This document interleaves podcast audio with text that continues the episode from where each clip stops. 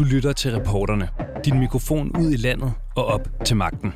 Vi giver dig de største historier, insisterer på svar og udstiller de halve sandheder.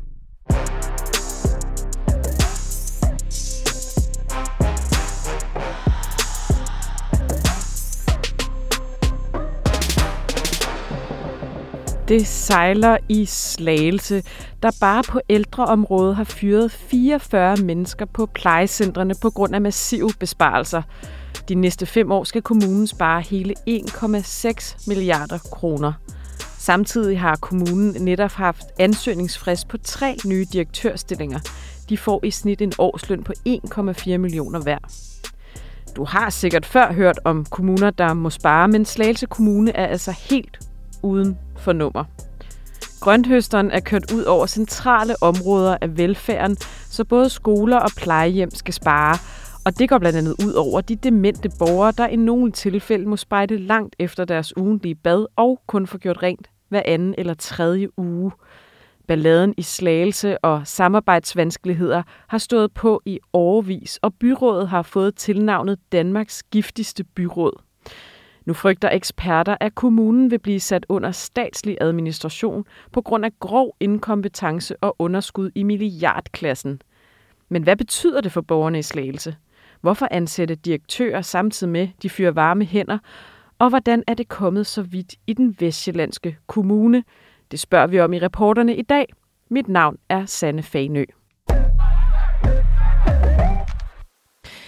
Ja, borgerne i Slagelse er mere eller mindre i oprør. I foråret var der sågar demonstrationer foran rådhuset over besparelserne. Og på sociale medier er stemningen også ret kras. Vores reporter Line Schmidt-Moritzen har gravet dybt i telefonbogen i Slagelse og simpelthen opsporet nogle af de borgere, besparelserne går ud over.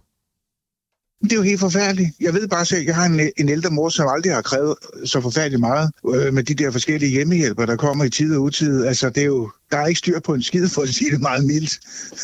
Nej. Og så kan vi som pårørende også ringe og tale pænt til dem. Det hjælper heller ikke. Hvis du skælder ud, så hjælper det slet ikke. Man ved snart ikke til en levende råd, men jeg kan i hvert fald fortælle, jeg kan godt mærke, at det blev væsentligt forringet. Ja, kan du komme med nogle konkrete eksempler på det? Jamen, det er det der med tider. Altså, min mor hun er blevet opereret for sidste år i ryggen, og der, efterfølgende, der har hun haft meget hævet ben og sådan noget. Så skal hun have støttestrømper på, ikke? Altså, og der kommer de jo som du ved, hvis de lover at komme klokken 6 om morgenen for eksempel, ikke? Ja, det gør de vel ikke, klokken 7 for eksempel, så kommer de først klokken 9:30, og skal hun have den af klokken 17 eller 17:30, så kommer de måske først klokken 10. Så i øjeblikket, der kæmper hun en brav kamp med, at de bare kan komme inden for normal tid, ikke? Hun får da lidt hjælp og sådan noget. Min søster og mig skal nok også være der, men personlig pleje sådan noget, synes vi altså ikke, vi skal gå ind i. Vi kan da godt måske en enkelt gang tage en støttestrømpe af og på, men vi er jo ikke uddannet til det, vel? Og vi synes, det samfund, vi har bygget op i Danmark, der er det ikke børnenes pligt, der gør det. Der burde man sgu have råd til at sende nogle mennesker ud, ikke? Men jeg synes generelt, det er forfærdeligt, at man sparer så meget på dem, der måske har allermest behov. Det er ganske forfærdeligt. Nej, det er en datter, der selv lige netop røg på den bekostning. Hun er opsagt til inden for handicap, hvor hun har været hjælper i mange år. Så hun er en af de personer, som her inden for de seneste par måneder, som er blevet fyret i Slagelse Kommune? Ja, hun er en af de 102, der på et bosted bliver fyret. Og på trods af de her nedskæringer, som der er i Slagelse Kommune, så har Slagelse Kommune alligevel formået at finde 4,5 millioner kroner til at ansætte 3 nye direktører, som kommer til at få en årsløn på 1,5 million hver. Hvad tænker du om den fordeling? Jamen, der mener jeg jo, det er jo fuldstændig spild af penge. De penge, de skulle have gået til både de ældre og skoler og handicap, ikke? Fordi de har trods alt mere brug for det, end at vi har brug for nogle direktører, der er uduelige, ikke? Mm. Og det er jo det, der har vist sig hver gang, at de ansætter noget lort. Og bare se, at vi har købt et latterligt skib, som ligger til, eller en færge, der ligger til ingen verdens nytte, ikke? Så der kunne jo have været brugt mange penge, i hvert fald på ældreområdet der, ikke? Jeg er selv 75 år, og min kone er 70 år, og vi får rengøring og skifte sengetøj en gang på 14 dage. Og det bliver så måske hver tredje uge. Jeg har kold, og min kone har ledegigt. Altså, hvad kommer det så til at betyde sådan konkret for jer, det her med, hvis man kommer til at lave de her nedskæringer? Nå, men altså eksempelvis nu, så sagde jeg, at jeg har kold, altså det er jo en lungesygdom, og der skal man helt ikke indholde for meget skidt og møg. Så der betyder det jo også noget, at der er rimelig rent, der hvor man er. Og så, som også min kone lige nævner på bifarten, skal ligges i det beskidt sengetøj i 3 uger. Eller, det er jo ikke beskidt fra starten af, men det bliver det. Fordi der er jo... Altså, man bringer jo skidt ind i huset og så videre, og man skal åbne vinduerne, det siger, at det er sundt og så videre. Ikke gøres rent jo. Så jeg tror, der er flere, der bliver mere syge af mindre rengøring og mindre omsorg, fordi for nogen er det jo også det at få rengøringen, det er jo også noget omsorg. Især hvis de er alene, så kommer der nogen og siger hej. 44 varme hænder er blevet fyret i ældreplejen i Slagelse, hvor de alene på ældreområdet har skulle spare 26 millioner bare i år. Det går især ud over demente borgere, der må spejde meget langt efter det ugentlige bad, for slet ikke at tale om aktiviteter, som de før har været vant til. Jeg talte tidligere i dag med fællestillidsrepræsentanten for de ansatte på plejecentrene i Slagelse, Christina Mortensen. Hun fortæller, hvad de her besparelser har af konsekvenser for de ældre borgere. Velkommen til dig, Christina Mortensen. Jo, tak. Fællestillidsrepræsentant for plejecentrene i Slagelse Kommune og FOA. Ja. Hvad har det haft af konsekvenser med alle de her fyringer på plejecentrene? Jamen, det har jo rigtig store arbejdsmiljømæssige konsekvenser. Ja, vi har jo medarbejdere, der... Lige nu er der rigtig mange, der er sygemeldte, stressramte, kede af det, når de går på arbejde, og føler ikke sig tilstrækkelige. Altså, de er utilstrækkelige i deres arbejde. Føler, de går på kompromis med deres faglighed, og det er jo det, der stresser dem, og ender jo ud i sygemeldinger. Nu siger du... at det går ud over medarbejderne. Jeg kan også forstå, at de bliver simpelthen nødt til at sige nej til helt basale opgaver, fordi de ikke har tid, eller hvordan? Jamen, det giver jo sig selv. Hvis ikke der er medarbejdere på arbejde til at kan udføre opgaverne, så er de jo nødt til at sortere noget fra, for at kan nå det. Og så er de jo nødt til i første omgang at lave alle skalopgaverne. Og det er jo sådan noget som mad og medicin og toiletbesøg, og altså sådan de basale behov, ikke? Og så er det jo ofte badene, det går ud over, at dem er de nødt til at skubbe foran sig, fordi det tager jo længere tid. Så hvor lang tid kan der gå for en borger, før de får et bad? Jamen, der kan der godt gå over en uge, før de får et bad. Måske 14 dage. 14 dage? Ja, det kan der sagtens gå. Og hvad er det ellers, de må udskyde opgaver? Ja, hvad kan det være af opgaver? Det kan være rengøringsopgaver. Aktiviteter? Hvad med dem? Aktiviteter er der jo ikke noget af. Det har de jo fjernet. Man kan jo sige sådan noget som den der klippekortsordning, som vi havde. Den har de jo også fjernet, hvor de havde mulighed for en halv time om ugen til nogle aktiviteter, hvad borgeren nu ønskede sig. Det er fjernet.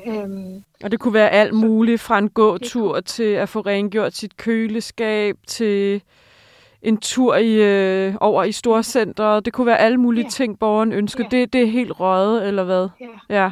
Eller bare det der at sætte sig ned og læse en avis sammen med dem. Eller, ja. Og det er demente borgere, som har brug for kontakt. Ja. Altså. De har brug for nærvær og tryghed og ro omkring sig, og det er der ikke, når medarbejderne render stærkt. Så er det, og så kommer der jo til at ske forrådelse. Og ja, nu spørger jeg dig ligesom Jones advokat Christine Mortensen, men hvis du taler med en fagforeningsrepræsentant, vil de jo altid sige, at der mangler medarbejdere. Hvis du skal sådan sige, hvor gralt det lige slår til Slagelse, hvis man sammenligner med andre steder, er det så ekstra gralt i Slagelse, altså? Ja, det er det jo, fordi der er jo normeret fuldstændig ned, helt ind til maven. Altså, hvis de... Vi kan jo sige, altså, der sker jo lidt personaleflugt, fordi de rejser jo til de omkringliggende kommuner, og det er jo ikke noget problem, hvis man bruger Slagelse og søger job i Sorø og kører dertil.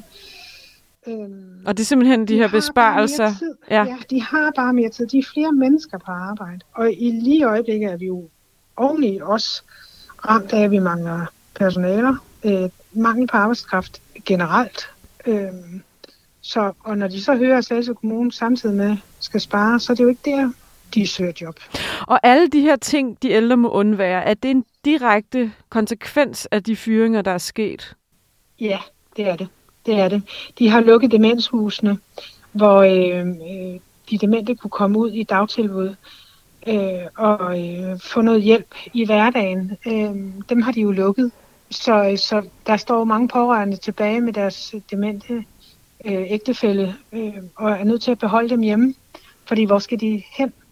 Hvor skal de sende dem hen? Og hvordan kan man mærke det her på de demente ældre? De bliver urolige, de bliver utrygge, de er udadreagerende. Vi kan også frygte, at der kommer til at ske bare sådan noget som, hvis ikke vi får observeret sygdomsforløb. Ofte er der jo nogle kendetegn på, og vi skal lige være opmærksom på, at der er måske en urinvejsinfektion, der kan udvikle sig. Det ser vi ikke, og det ender måske i en indlæggelse, fordi det har udviklet sig til noget mere end bare det. Så det er faktisk både den mentale trivsel, men også den somatiske, altså den rent fysiske, som... Ja, det er det. Og det kæmper... Altså, det er jo sådan noget med, jamen de må gå på kompromis med deres faglighed, og det gør jo... Altså, det går bare ikke det værd at arbejde i. Hvad har sådan en dement person altså brug for? De har brug for tryghed og nogle rammer og nogle... at der er nogen omkring dem, at de kan mærke, at her der er ro, og der er den, de medarbejdere, der er altid en, jeg kan få fat i, hvis jeg har brug for en snak, eller bare brug for, at der er en, der er hos mig. Så render de hvileløs rundt. Du sagde også til mig tidligere, at de følte sig forrådt på en eller anden måde. Jamen, det er jo det, der sker. Det er jo, ofte så render de så stærkt, så de må så næsten bare placere dem i en stol og sige, vent et øjeblik, jeg kommer tilbage. Og så kan de måske sidde der længe i den stol og vente. Og så har medarbejderen glemt alt om, at hun skulle tilbage til den borger, fordi så er der sket noget nyt, de skal rende til. Så det er jo frustrerende, og det er jo også frustrerende for borgeren. Tak fordi du var med os, Christina Mortensen. Ja, velbekomme. Ja, det sagde altså fælles tillidsrepræsentanten for de ansatte på plejecentrene i Slagelse, Christina Mortensen. Og nu velkommen til dig, Pernille Ivalo Frandsen. Jo, tak. Du sidder i Slagelse Byråd for Venstre, og du er formand for seniorudvalget. Og jeg skal lige sige, at vi har jo også prøvet borgmesteren og en lang række andre. Du er faktisk den eneste, der har sagt ja til at være med, så det vil jeg faktisk gerne sige dig tak for, inden vi begynder at grille dig her. Jo, men det er vel også relevant, at det er formanden for seniorudvalget, der tager ansvar for det. Det er det bestemt. Ja. Du er altså formand for seniorudvalget, og du er selvfølgelig også siddet med for bordenden, og der har skulle findes besparelser både i de kommunale budgetter, men også på ældreområdet. Hvorfor er det gået så galt i Slagelse, Pernille Ivalo Frandsen? Ja, det har jo en baggrund i kommunens økonomi, hvor vi står i en rigtig, rigtig skidt situation, og det kan man jo så diskutere, hvor det er opstået. Men nu står vi, hvor vi står, og det gør, at vi er mega presset på de budgetter, vi har, og jeg skal skynde mig at sige, at det er ikke kun de ældre, der bliver sparet på, det er hele vejen rundt, på alle fagområder i hele vores kommune, fordi vi troede på, om vi kommer under administration. Og en lang række af de tiltag, vi har måttet gøre, er jo det, man kalder kan-opgaver. Og kommer vi under administration, så kan man egentlig forvente, at de bliver skåret helt væk. Men Pernille, nu siger du, at det er noget, der er sket i fortiden, og nu skal I spare. Men hvordan er det kommet så vidt? Altså, vi taler om, I måske skal under administration. Ja, altså der er jo mange meninger om kommunens økonomi, og det har der været en rigtig stor og lang debat om i Slagelse. Jeg tror, at de fleste kender de forskellige synspunkter. Jeg kan kun nævne, at de sidste par år i den forrige byrådsperiode var vi et mindretal, der prøvede at fremsætte nogle budgetforslag, fordi vi godt så, hvor det bare hen. Men det var der ikke flertal for. Og så siger du, det er mange områder, men alligevel er der også borgere, der har bidt mærke i slå 3 direktørstillinger op, og samtidig spare I på nogle varme hænder på plejecentrene. Hvordan kan det hænge sammen? Jamen, det kan hænge sammen på den måde, at man jo centraliserede i forrige byrådsperiode, centraliserede man sådan set beslutningskraften omkring borgmesteren og kommunaldirektøren. Og det er måske lidt rigeligt at have med så stor en organisation at gøre, og så mange mennesker, og så kæmpe en stor økonomi, og så meget drift centraliseret på så få mennesker. Så derfor synes vi, det giver god mening at få noget god ledelse ind. Men hvad tænker du over det signal, det sender til borgerne, når de ser sådan et stillingsopslag? Ja, man kan altid diskutere om værdien af ledelse, men vi synes faktisk, at det giver rigtig god mening, at der kommer styr på den her økonomi igen. Man skal huske, at det er jo ikke sådan, at beløbene, vi bruger per år, de falder. Det stiger og stiger, men behovet stiger hurtigere, end økonomien vokser. Og det er sådan set der, vi står. Sådan er det i de fleste kommuner. Der er simpelthen brug for at få noget struktur. Men der er en ekstraordinær områder. Situation i Slagelse, det erkender du? Ja, både og. Der har været en rigtig skidt økonomisk udvikling, men kigger man på ældreområdet, så ligger vi faktisk 5,3% over landsgennemsnittet i serviceniveau på ældreområdet. Mm-hmm. Så det er jo ikke, fordi vi ender som et uland, men det gør rigtig, rigtig ondt, de her ting, vi gør, for det ting, vi har haft tidligere, og som folk er afhængige af. Hvordan kan I ligge over niveauet, når vi hører fra fællestillidsrepræsentanten, at nogle ældre først ikke engang får bad hver uge, og nogle får ikke rengøring hver anden eller tredje uge? Ja, det er sådan set heller ikke den standard, vi har besluttet, så det overrasker mig også lidt, hvis det er sådan, det er. Vi har faktisk besluttet, at nu skulle man ned på et bad om ugen og have rengøringen 2 hver anden uge i stedet for 3 uge. Jeg skulle have 3 uge i stedet for hver anden uge. Men er det ikke meget naturligt, hvis man fyrer folk, at der er mindre tid til det, for eksempel? Jo, naturligvis. Sådan er det desværre også. Men jeg vil også sige, der er mange, der har spurgt, at skal vi kun spare på varme hænder? Nej, det skal vi ikke. Vi har også sparet på de centrale tilbud eller de centrale indsatser, og så har vi også en opgave foran os, hvor vi får en rapport ind, hvor vi ser, hvad kan vi egentlig gøre, hvis vi skal strukturere om, sådan så det ikke kun er de varme hænder, men måske man kan starte på bygninger eller andre ting, som ikke er service direkte til borgeren. Tiden løber, Pernille Ivalo Frandsen. Jeg er jo selvfølgelig glad for, at du medvirker. Du har også sammen med Venstre været med til at vedtage budgettet sidste år, går jeg ud fra. Der kommer også flere besparelser næste år. Kan du garantere, at det er de sidste, vi ser inden næste kommunalvalg, eller bliver det bare ved med, at man skal finde besparelser år efter år efter år i Slagelse Kommune? Altså, nu er det jo sådan en journalist-ting at spørge efter garantier, og det er der jo naturligvis ingen, der kan give, og det vil det heller ikke være, hvis der sad et andet flertal. Men jeg har brug for at kommentere på hvad der blev sagt om demensområdet.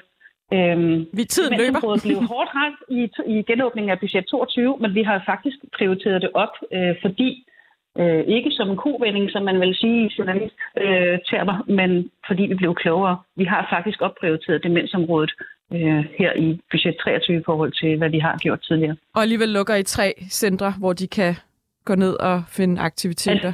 Jeg tror, du sætter lighedstegn mellem aktivitetscentre og demente. Det er ikke helt korrekt. Aktivitetscentre bliver brugt til mange andre end demente. Men det er blandt andet til demente. Det der. Ja. Pernille Ivalo Frandsen, du kæmper. Tusind tak.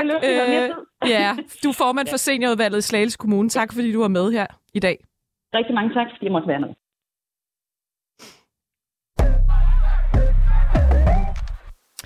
Ja, altså situationen i Slagelses kommunekasse er så grel, at man er på randen af at komme under statslig administration.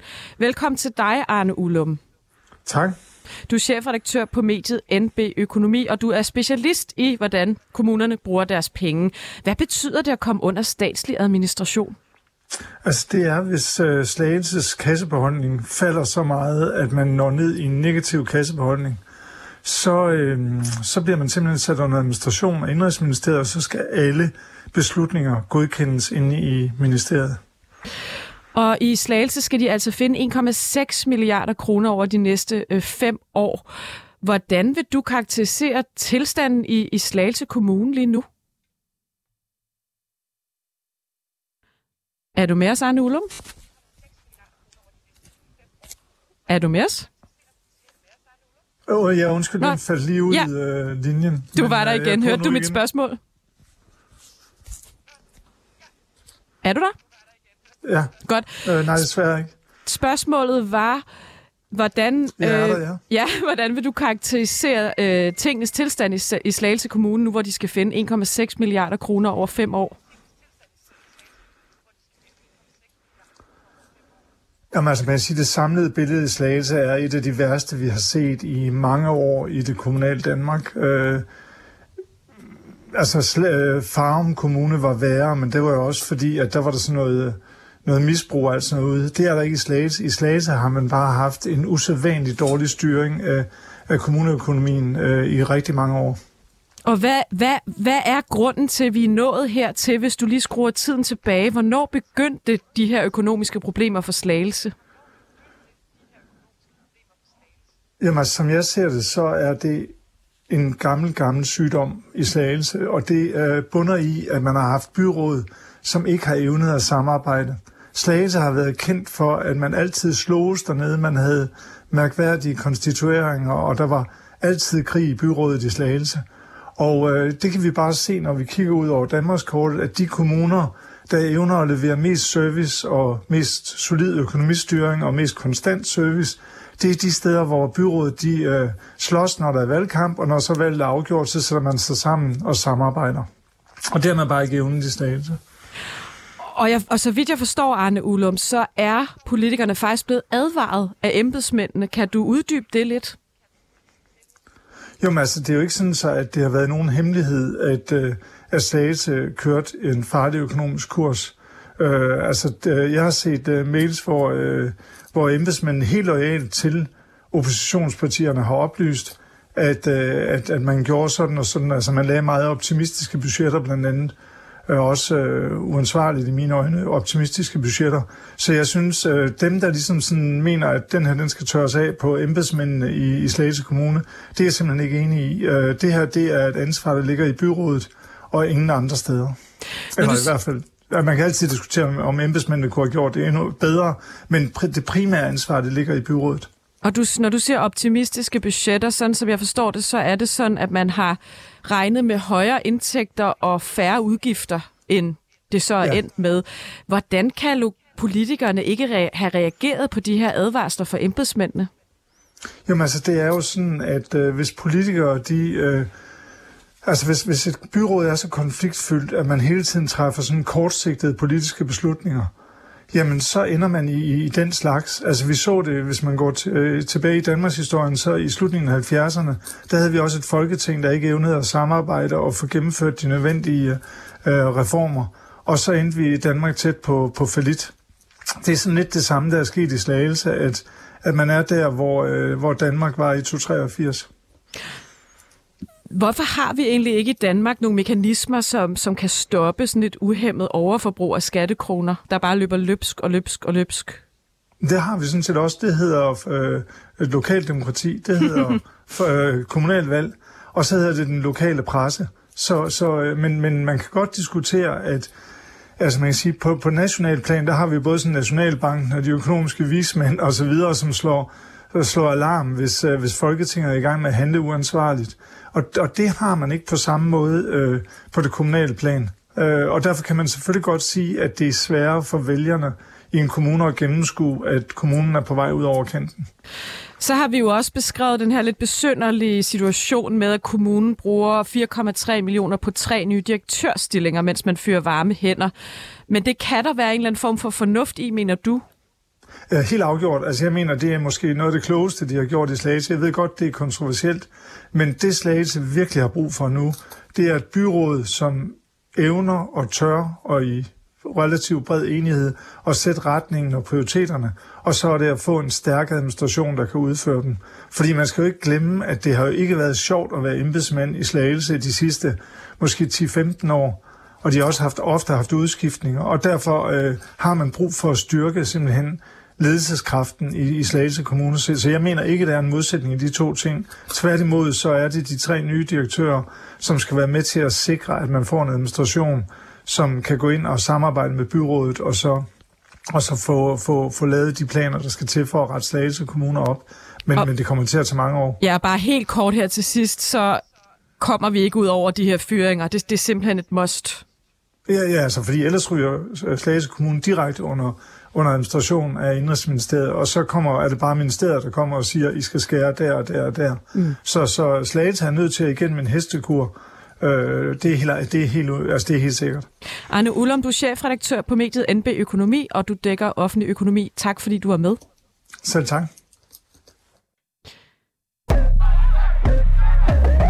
Det var alt, hvad vi valgte at bringe i Reporterne i dag. I må have en skøn weekend. Mit navn er Sanne Fahnøe. Du har lyttet til Reporterne på 24/7. Hvis du kunne lide programmet, så gå ind og tryk abonner hos din foretrukne podcasttjeneste, eller lyt med live hver dag mellem 15 og 16 på 24/7. Tips skal altså sendes til reporterne@247.dk.